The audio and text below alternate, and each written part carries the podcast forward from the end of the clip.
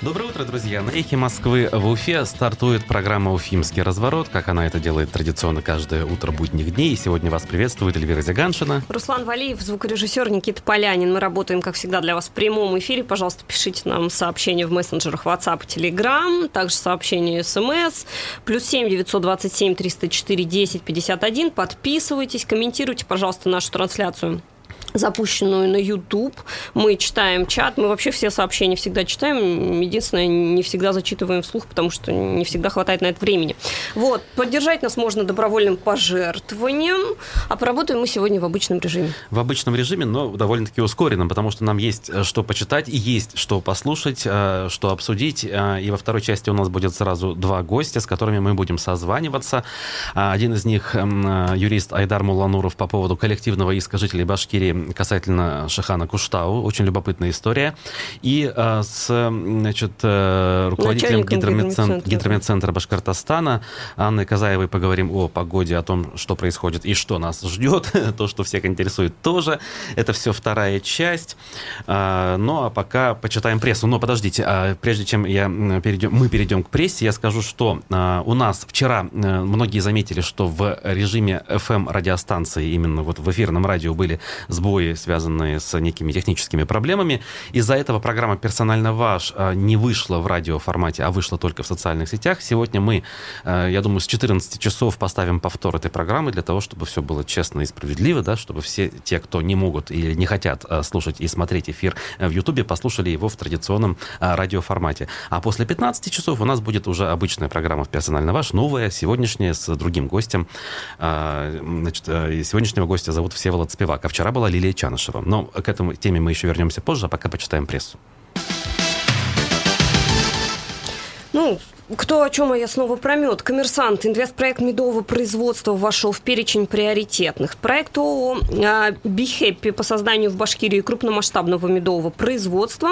Сумма, сумма инвестиций более 3 миллиардов рублей. Да, а, значит, проект будет реализован до 2028 года. Так планируется. И, значит, в 12 районах республики. Дюртюлинском, Бишбулякском, Белебеевском, Аскинском, Белокатайском, Бирском, Буздякском, Гафурийском, Ишимбайском, а, Кугарчинском, Куюргазинском и Хайбулинском. На производстве будет а, создано 158 рабочих мест, значит, чего будут выпускать липовый мед, монофлерный, гречишный и смешанный Кто цветочный. Пишет? Это все коммерсант. Ага. Значит, ну, здесь вот коммерсант э, в конце своей статьи а, говорит нам о том, что ООО Be Happy по данным Spark Interfax зарегистрировано в мае 2020 года. Уставной капитал компании 10 тысяч рублей. И по итогам 2020 года убыток компании составил более 1 миллиона рублей. Ну, я лишь скажу, что согласно моим наблюдениям, вот эти вот официальные данные со Спарка, они зачастую с реальностью могут не совпадать, потому что официальная бухгалтер, бухгалтерская отчетность может не совпадать с неофициальной бухгалтерской отчетностью, э, когда дело касается таких вещей. Ну ладно, я здесь не, не знаю, не смотрел. Вот. Но объемы также ну, написаны, в общем-то, такие цифры серьезные. Внушающий оптимизм, да? Да. Ну, поглядим. А я почитаю несколько а, публикаций с нашего сайта «Эхо Москвы» в Уфе. На мой взгляд, очень важные э, заметки вчера у нас вышли. В частности, МВД по Башкирии с начала июля возбудило более 30 уголовных дел за незаконное изготовление документов, касающихся COVID-19. Я думаю, вы все прекрасно понимаете, что незаконные документы – это, как правило, поддельные справки, сертификаты и прочее. Для угу. тех людей, кто э, хочет э, доказать кому-то, да, близким, может быть, работодателям и так далее, что они прошли вакцинацию, предположим, но не хотят реально эту вакцинацию вакцинацию проходить, для чего обращаются к людям, которые предлагают на этом рынке свои услуги. А, значит, за три недели подразделениями дознания внутренних дел возбуждено несколько десятков уголовных дел, тут э, у нас говорится. А, напоминаем мы, что в начале месяца в Стерлитамаке задержали уже 43-летнюю работницу больницы, а вот последний пример – это 51-летний житель Октябрьского, а, который, по версии полиции, незаконно изготовил десятки тоже справок об определении РНК коронавируса, то есть э, по ПЦР-тестам, получается эти справки были изготовлены. У него обнаружили дома оргтехнику, печати, более 30 тысяч рублей вот обнаружили, и это каким-то образом доказывает, видимо, его вину. И возбуждена, возбуждено дело по части первой статьи 327 Уголовного кодекса. Так что, друзья мои, пожалуйста, вот все-таки не делайте так, как делают эти люди, которые нарушают закон, и те их клиенты, которые тоже, по сути дела, нарушают закон, и, на мой взгляд, э, вообще здравый смысл тоже нарушают. Да. Уфа-1. Движение на улице Комсомольской в Уфе полностью откроют 1 сентября. Я, например, этого очень жду. Реконструкция дороги здесь началась еще в 2019 году. Значит, а, проходит масштабная реконструкция. И нужно что сказать а, Открыт уже сейчас технический проезд а, на участке от улицы имени города Галли до, 50, до улицы 50 лет СССР. А, значит, чего сделали? Оснастили участок ливневой канализацией, а, переустройство, значит, колодцев произвели, сетей газопровода.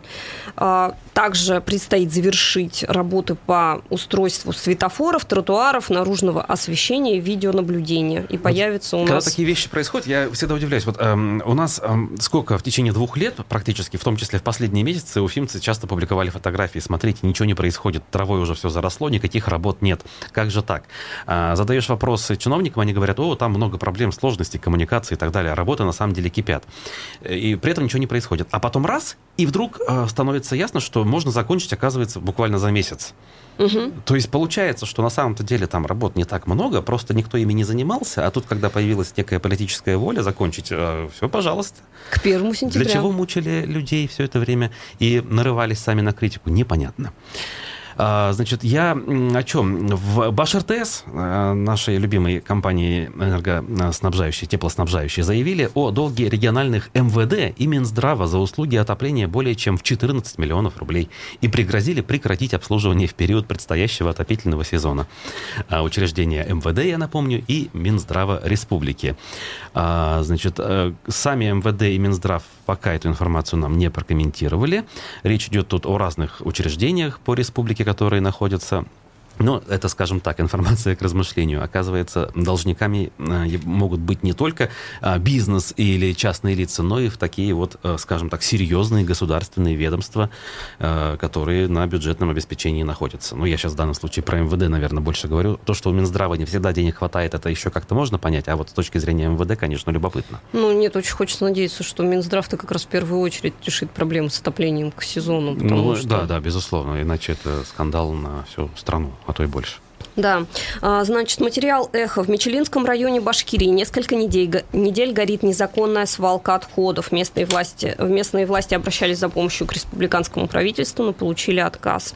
Значит, первые сообщения о возгорании в СМИ появились еще в начале июня. Об этом писали медиакурсеть со ссылкой на местного жителя. Значит, он сообщил, что на полигоне с объемом отходов более 100 тысяч кубометров а, начался пожар еще 6 марта. Свалка формировалась на протяжении аж 15 15 лет, а в 2019 году была закрыта по решению суда. Значит, ситуация там очень неприятная. Прошло более двух месяцев, но тление на свалке продолжается, сообщил их очевидец. И на представленных фотографиях видно, что сразу несколько очагов сгорания там есть. В общем, я вот что, скажу, тут вот глава история. района комментировал, да, он все признал, что проблема есть, правда, он не стал ее, э, скажем так, э, раздувать, пытаясь, наоборот, уменьшить ее масштабы, говоря, что вот я недалеко живу, да, там что-то тлеет, но, в принципе, проблемы от этого тления нету, и в воздухе все хорошо, поэтому так сильно переживать не стоит, сказал он нам. А, вот, но такие некие претензии прозвучали с их стороны в адрес нашего правительства, которое вроде как ничего не делает, хотя вопрос, почему должно заниматься этим правительство, ведь земля находится в ведении муниципалитета, правительственно а, отреагировали, кстати, на эту публикацию, сказали, что на самом деле все хорошо, Минэкология занимается, проблема почти решена, но вот мы так и не дождались до конца вчерашнего дня а, развернутого ответа по этой конкретной ситуации. Хотя, насколько я знаю, вот ни одна сейчас в республике такая свалка тлеет, как минимум, а то и горит, потому что в некоторых неофициальных, скажем, там, телеграм-каналах, в том числе вечером еще я видел с южной части Башкирии видеоролики присылали, где что-то горит. Но данная информация требует проверки, поэтому поэтому пока мы не утверждаем ничего. И еще коротко э, о публикации также на Эхе. Суд в Уфе перенес на осень заседание по делу пенсионерки Эльмиры Бекбаевой, обвиняемой в финансировании экстремизма за перевод 6,5 тысяч рублей политику Айрату Дельмухаметову. Даже не Дельмухаметову, а фактически эм, и Юры, прежде всего, она переводила эти деньги на карту Агиляш Дельмухаметовой, то есть матери оппозиционного политика. А, ее судят, ее пытаются обвинить в финансировании экстремизма, это уголовная статья. А, несколько заседаний уже было, и вот на вчера намечалось заседание с прением сторон, и, по сути дела, это заседание могло стать последним решающим, э, и приговоры, на самом деле, ждали участвующие в этом процессе. Сама Бигбаева ждала.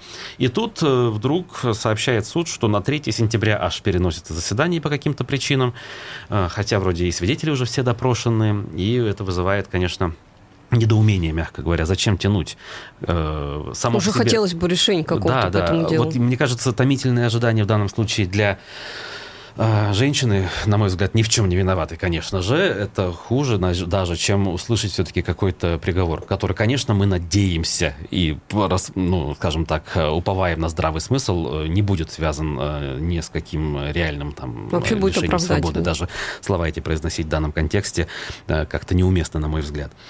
Ну, так или иначе, вот, до 3 сентября нам ждать это разрешение этой истории, если что-то, опять же, не произойдет. Хотя практики переноса в обратную сторону э, на пораньше, как правило, не бывает. По крайней мере, я таких случаев не помню. Ну что, э, Закончим с прессой. Сейчас послушаем фрагмент вчерашнего эфира «Персонально ваш» э, с активисткой, э, полити политиком, по сути, Лилией Чанышевой, которая ответила на вопросы Айдара Ахмадеева, в том числе по следам одного из эфиров «Персонально ваш», который состоялся на прошлой неделе с Константином Чадлиным. В социальных сетях вспыхнул спор, так скажем, дискуссия по поводу политики радиостанции «Эхо Москвы» в Уфе. Вы раскритиковали участие в нашем эфире Константина Чадлина, политэмигранта, который проживает в Эстонии и раньше был связан с «Единой Россией» молодой гвардией. Вы писали это так, что якобы СМИ не должны предоставлять площадку для тех, кто был связан там с политэлитой, да, или причастен к каким-то преступлениям. Действительно ли вы считаете, что СМИ должны в свободной демократической стране выбирать спикера по каким-то таким параметрам идеологическим, например? Насколько я понимаю, журналисты стремятся к тому, чтобы стать независимыми СМИ, да, и предоставлять площадку обеим сторонам конфликта. Но есть э, мнение у человека, а есть факты, которые не соответствуют действительности, то есть ложь или вранье. И когда эта ложь или вранье льется через официальные СМИ, никак не оспариваются, и более того, они еще перепечатываются, эта ложь, то, по сути, в данной ситуации СМИ легитимизируют эту ложь. Если вы молчите, когда человек врет да, откровенно, то зачем тогда нужны журналисты? Можно поставить будку гласности и давать слово, микрофон на любой стороне, никак критически не осмысливая и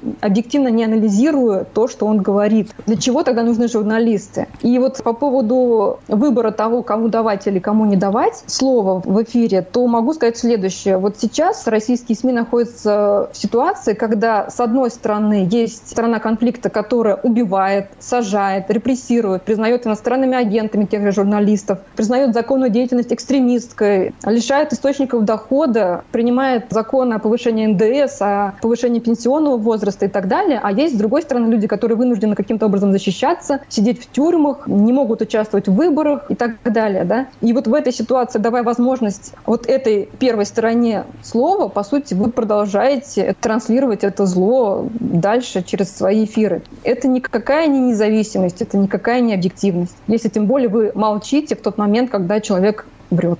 Конечно, проверять в целом э, высказывание гостя во время прямого эфира это очень сложно. Мы не можем делать голословные заявления, потому что нам нужно действительно проверить это. А что касается Но объективно... вы печатаете это потом. Мы предоставляем э, слово и, например, вам, и поэтому вы можете в любой момент опровергнуть, в любой момент прийти в эфир, написать комментарий, написать ну, статью. А ваша мы это роль какая? Публикуем. Как наша роль, э, наша где роль ваша это... объективность, где критическое а, смотрите, осмысление информации? Лилия, давайте так. Я уверен, что журналисту невозможно добиться стопроцентной объективности. Мы в любом случае ведомы своим мировоззрением, своей точкой зрения, и где, даже если мы этого очень сильно хотим, она в любом случае проскакивает. Поэтому здесь оценивать нам, я считаю, или кому-то из моих коллег, это не совсем правильно. А мы, конечно же, информацию проверяем, когда, например, мы пишем информационные заметки, обязательно этим занимаемся. Но в данном случае, если речь идет о наших эфирах, мы даем слово всем, а, чтобы они высказали, а другой может, прям вы сейчас в прямом эфире можете а, слова Константина Чадлина опровергнуть. Это совершенно легко сделать. При этом на то она и свободная площадка, а журналисты на то они и люди, что оценивать им в целом сложно. И объективность невозможно достичь стопроцентной объективности в данном случае. Ну, Это тогда, может быть, и независимости стопроцентно невозможно достичь, если вы говорите, что объективности невозможно достичь. Это вопрос другой совершенно. Ну, то есть... Э... это взаимосвязанные вещи. Нет, это не взаимосвязанные, на мой взгляд, вещи, опять же, потому что человек, как я уже сказал, он все равно ведом своими какими-то внутренними, внутренним мировоззрением, точками зрения и так далее. Вот если, например, э, прекрасная Россия будущего, демократия и так далее, Алексей Навальный, президент России, допустим, или кто-то другой из оппозиционных ныне политиков, должны ли СМИ будущего допускать к микрофону политическую элиту настоящего? Или дорога должна быть закрыта и должна быть проведена иллюстрация на всех уровнях? Ну, опять же, смотря какие спикеры имеются в виду, да, то есть если человек был там платным провокатором, там, не знаю, оказывал какие-то интимные услуги за, на полставки Единой России, то насколько стоит продолжать вещать, транслировать его как бы спич в прямом эфире. То есть это некая это цензура? Каждый журналист должен сам решать. Допустим, вот э, вы же не приглашаете там каких-то магов там, или каких-то гадалок э, в эфир, да, потому что вы оцениваете разумно то, что они говорят, и то, что это не подходит для вашего эфира. Такой же у меня вот вопрос был, это больше вопрос, нежели какое-то утверждение. Вот сейчас общество раскололось на тех, кто считает, что нужно делать прививки, и кто считает, что не нужно делать прививки. Наверное, какие-то люди считают, что их делать нужно, и лидеры общественного мнения в большей степени призывают это делать. Но есть те, которые не призывают это делать и активно также продвигают свою линию. Вот вы в эфире «Эхо» давали слово этим людям, если вы не согласны с их позицией? Мы давали в эфире «Эхо» э, возможность людям высказаться, которые э, против вакцинации выступают и которые за. Мы писали об этом заметки, ну, как активисты э, планировали провести несогласованное мероприятие, собрание, народный сход, как они это называют. Вы их в эфир приглашали, чтобы они транслировали вот эти свои теории, почему не надо вакцинироваться. У нас были совершенно любые люди, и да, у нас были эти активисты, которые эту точку зрения отстаивают. Мы готовы услышать любое мнение совершенно, поэтому приглашаем в эфир тех, кто отстаивает эту точку зрения. Это был фрагмент программы «Персонально ваш» с бывшим координатором а, ныне запрещенного судом в России а, штаба Навального, в том числе а, в Уфе. Полная версия эфира, я напомню, у нас на YouTube-канале, а также в Instagram-аккаунте есть, а также сегодня прозвучит в радиоэфире после 14 часов. Значит, что значит, по следам услышанного и написанного уже хотелось бы сказать. Кстати, вот хорошую фразу я сейчас услышал из уст Лилии, на мой взгляд, довольно-таки ключевая. Она, хотя прошла так незамеченной. Э, каждый журналист э, должен решать сам, она сказала где-то вот э, по ходу своего спича, и, в общем, я не могу с этим не согласиться, но я думаю, что вот, вот просто так человек, исходя из каких-то собственных исключительно умозаключений, например, на эхе решать не может. На эхе есть редакционная политика, а редакционная политика заключается в том, что эхо является дискуссионной площадкой, на которой звучат разные мнения. Иногда эти мнения могут быть крайне крайне резонансными. А, многим, а то и большинству, они могут казаться ложными. Они даже могут быть ложными, потому что спикер, который находится в прямом эфире, он говорит исключительно а, то, что считает нужным сам говорить. А, и, в общем, при этом он оценивает риски, должен, по крайней мере, оценивать риски и быть готовым в случае чего отвечать даже в суде да, за клевету, например. И только спикер должен, кстати говоря, отвечать за некую клевету или ложную информацию, но никак не площадка, которая предоставляет предоставила ему возможность говорить. Что касается вот этих вот примеров, да, попыток, э, ну, я не знаю, с больной головы на здоровую э, переложить, а, все-таки я должен, наверное, пояснить площадка для всех, это не значит, что вот абсолютно для всех, да, то есть любой человек, который имеет э, возможность и физическую э, способность говорить, э, придет. Нет.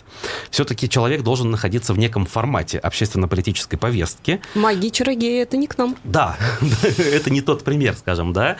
И человек, который, скажем, обладает неким мнением, неким бэкграундом общественно-политическим, возможно, неоднозначным, а, возможно, противоречивым и кому-то кажущимся преступным, а, человек такой имеет возможность высказаться. И исходя из видения редакционной политики. При этом, конечно, политические предпочтения в данном случае не являются точно преградой ни в одну, ни в другую сторону. Если вот эти самые политические предпочтения или элементы биографии человека, который в прошлом, например, работал на власть или работал на оппозицию, это точно не может быть причиной того, чтобы его не забанить и не звать. Иначе это чистой воды цензура. И тогда возникает вопрос, а за что вы, друзья мои, выступаете? За свободу слова ли? Или это как-то по-другому должно называться? А, не превращаетесь ли вы тем самым, а, ну, в общем, ну, в пособников пропагандистов, даже так, наверное, скажу, не побоюсь этого слова. Ну, на эту тему можно много говорить. В общем, а, слушателям а, судить а, самим. И полную версию эфира, я напомню, прозвучит после 14 часов. Мы сейчас уйдем на новости. После перерыва продолжим и поговорим с управляющим партнером судебного агентства Баристер Айдаром Муллануровым и начальником гидромедцентра Башкортостана Анной Казаевой. Оставайтесь на эхе. Продолжаем прямой эфир Уфимского разворота на волнах радиостанции «Эхо Москвы» в Уфе и в YouTube-канале «Эхо Москвы» в Уфе, где есть специальный чат, в котором можно общаться между собой и присылать вопросы нам, э, ведущим, и нашим гостям, которые у нас будут впереди. У микрофона сегодня Эльвира Зиганшина. Руслан Валеев, Никита Полянин за звукорежиссерским пультом. Сегодня мы, у нас два гостя по телефону. Да. А, начнем мы с управляющего партнера юридического агентства «Баристер» Айдара Муланурова. Судебного агентства «Баристер», все-таки Баристер, я бы сказал. простите. А, значит, а, Значит, речь пойдет о том, что дело, вот это вот связанное с э, коллективным иском, оно получило новый поворот. А, кассационный а, суд а, вернул дело на рассмотрение, тем самым у этого дела появились перспективы и, соответственно, подробности о том, что это за дело и какие перспективы появились, или, может быть, не очень-то они радужные, мы сейчас у Айдара Муланурова спросим. Он об этом сам сообщил на днях у себя на странице в социальной сети. Вот. А пока мы ему звоним. И вроде бы дозвонились. Доброе утро, Айдар. Доброе. Доброе. В двух словах напомним слушателям, о каком иске изначально идет речь. А, речь идет о коллективном иске, который был подан а, рядом жителей республики. А, 24 человека его под, подписали, подали. А, в этом иске мы оспариваем, просим признать незаконным а, одну из редакций изменения в лесохозяйственный регламент Макарского лесничества, а, изменения, которые которыми э, установлена новая категория, зафиксирована новая категория лесов э, в части лесных кварталов на горе Куштал. Э, проще говоря, у леса есть разные виды, разные категории. Э, делается это в том числе для того, чтобы обеспечить э, защиту леса. Э, в зависимости от того, какой категории он принадлежит, с ним можно или нельзя совершать определенные действия. Ну, например, в тех категориях, которые были ранее там установлены, была запрещена геолого-разведочная деятельность. То есть содовая компания не могла проводить там геолого-разведочные работы. Соответственно, а, не могли впоследствии добывать там сырье. А, изменения, которые зафиксировали, э, изменения в э, категории леса, которые были зафиксированы вот новой редакции, оспариваемой нами редакции лесохозяйственного регламента, они поменяли категорию и уже допускали, новая категория уже допускала проведение таких работ. Мы полагаем, что при этом была нарушена процедура, такие изменения, были, э, такие изменения являются незаконными, и поэтому обратились в суд. Тут могут спросить э, вас, а зачем вы этим занимаетесь, когда проблема в принципе решена? То есть э, Куштау получил охранный статус, содовая компания отказалась от планов, вроде бы. То есть все хорошо, зачем заниматься ерундой, кто-то скажет, или не ерундой? А, ну, все-таки я думаю, что это не ерунда, я в этом убежден. Причин тому много. А, первый из них – ну, наверное, такая э, самая простая, знаете, вот э, выявив, что у нас в стране действует незаконный нормативный акт, сложно пройти мимо. Я сам юрист, и мне трудно остаться безучастным. Если я вижу, что это незаконный акт, то, на мой взгляд, он не должен действовать в стране, даже если предположить, что вроде как сейчас острота проблемы спала, э, но все равно с незаконием мириться не надо. А, вообще это работа в первую очередь прокурора. Мы полагали, что увидя, что существует незаконный акт, должен прокурор обратиться в суд и потребовать его отмены. А, но, к сожалению, происходит наоборот. Прокурор приходит в наш процесс суд и доказывает законность этого акта. А, хотя, кстати, мы нашли очень много практики по стране, по другим регионам. Сами прокуроры с такими исками обращаются. Тут даже можно сказать, что в какой-то мере мы прокурор нам такую идею и подали, потому что мы увидели практику, что прокуроры успешно эти, эти дела проводят в судах и доказывают незаконность таких изменений в лесохозяйственных регламентах. А, как минимум у нас по основанию отсутствия их регистрации. А, вот, если позвольте, я чуть позже об этом скажу. Угу. В нашем же случае прокурор бездействует, наоборот, противодействует. Поэтому вот, в общем-то, пришлось брать, брать инициативу э, людям в свои руки. Это первая причина. Вторая, э, на самом деле вопрос пока до конца не закрыт, потому что э, категория леса осталась вот именно в этой измененной, измененной осталась. Она, то есть, по-прежнему допускает проведение там э, геологоразведочных работ, что потенциально сохраняет риски для этого леса. А, сейчас этот регламент, он вступает в противоречие с тем, что учреждена особо охраняемая природная территория, и формально действительно там никакие работы проводить нельзя.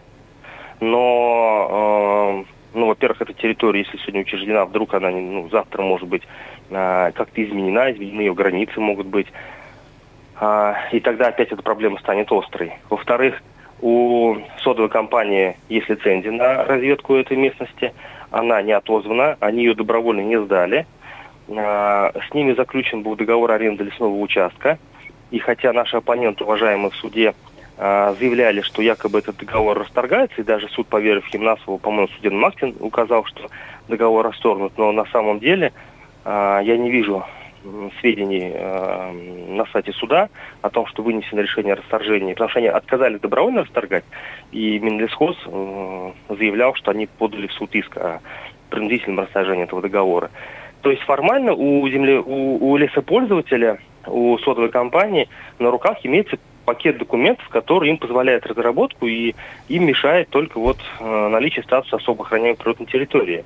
Э, поэтому мне кажется, что Э, в результате э, удовлетворения нашего иска защищенность леса, безусловно, повысится, и его перспективы уже не будут зависеть только от наличия одного вот этого статуса особо охраняемой природной Причем территории. республиканского значения. И, кстати, да, иллюстри... значения. И, как... там еще ага. есть такой момент, что квартал не совпадает. То есть а, вот, вот этим м, лесничеством, а, Макаровским лесничеством, его территории покрывается большая часть леса, чем а, вошла в зону особо охраняемой природной территории. То есть а, часть леса, она не, не, не входит в особо охраняемую природную территорию. Угу. В качестве иллюстрации, как раз ровно год назад, э, до бурных событий на Куштау, вот в июле прошлого года, я сам пытался этот вопрос разобрать, э, как человек, который имел соответствующее образование лесническое, значит, про эти кварталы и прочее, нашел информацию, и как раз-таки обнаружил тогда я, что категория совсем недавно, на тот момент, в мае была переведена в категорию, доступную для рубок. И обратился я с вопросами в нужные ведомства. В сухом остатке, после долгих злоключений, я получил такой ответ примерно – не спрашивай, не, не надо. Это вот оттуда, это откуда-то сверху. Если вот так вот э, простым языком э, передать то, что я тогда успел узнать. Но в результате история закончилась событиями, и мы как-то эту тему забыли. Окей. А, значит, суд, получается, изначально в иске отказал. Какой суд?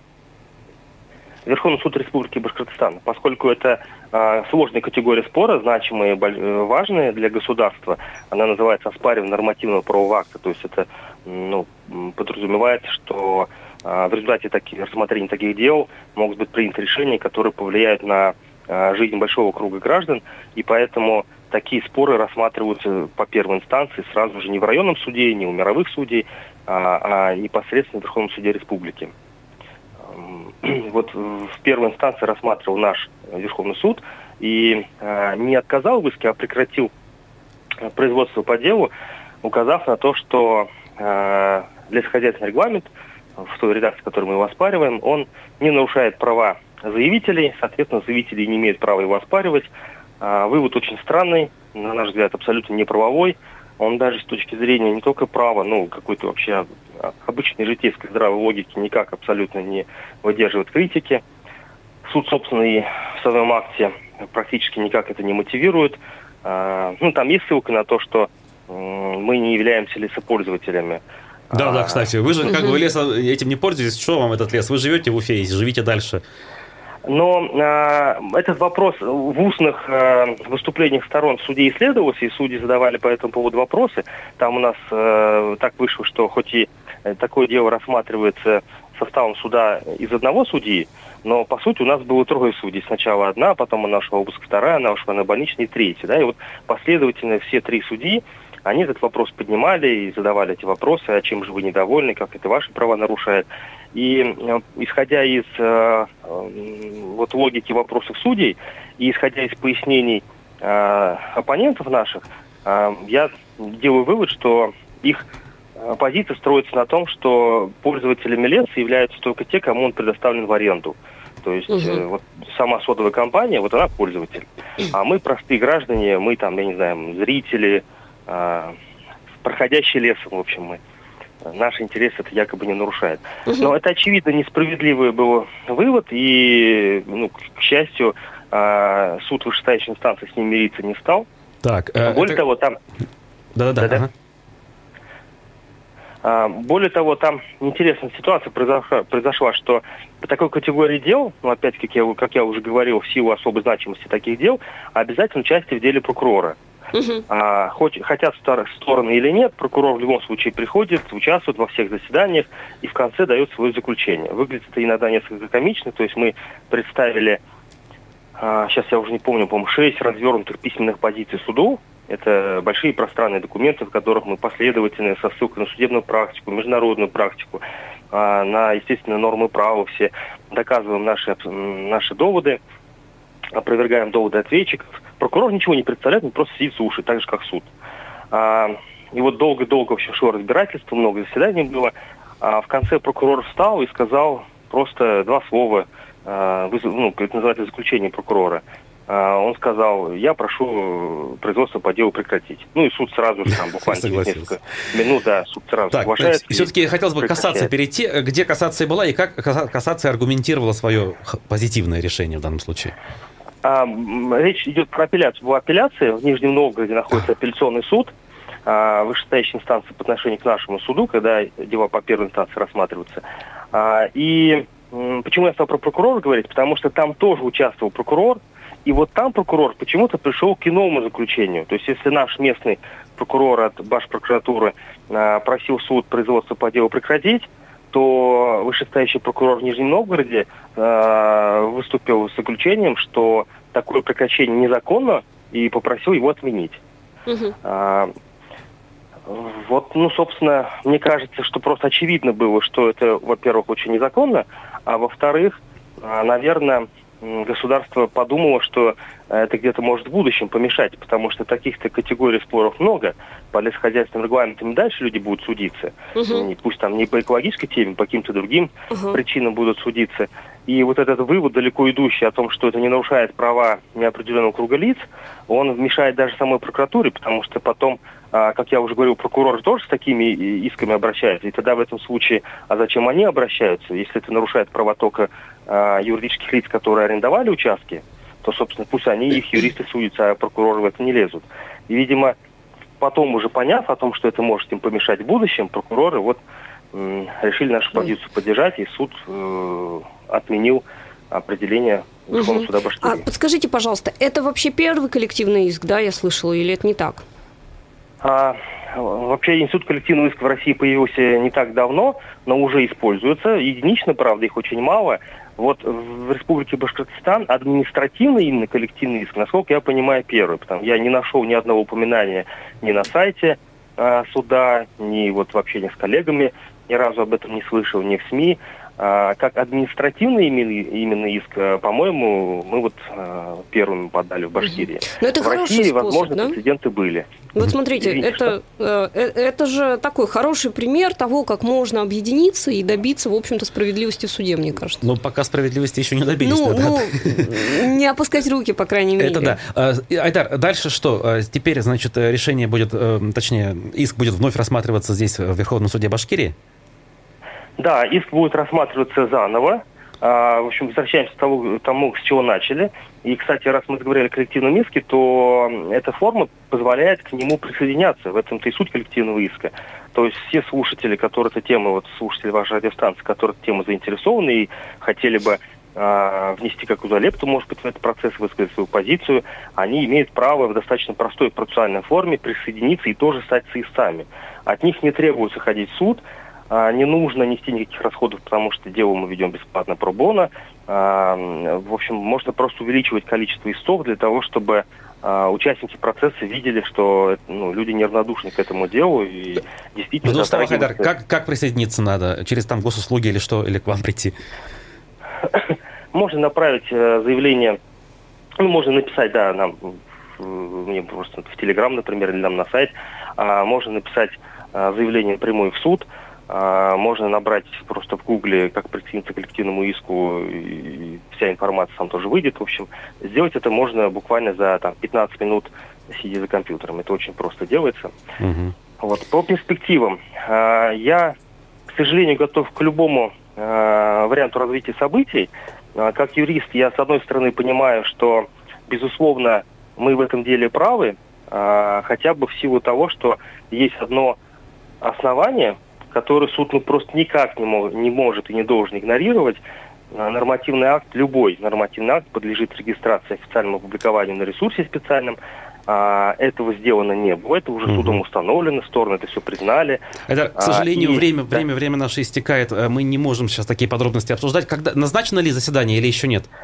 А, еще заседание не назначено, и, в общем, перспективы этого дела пока не ясны. Есть, есть к сожалению, возможность, что по факту снова нам в иске могут отказать. Ну да, ну да.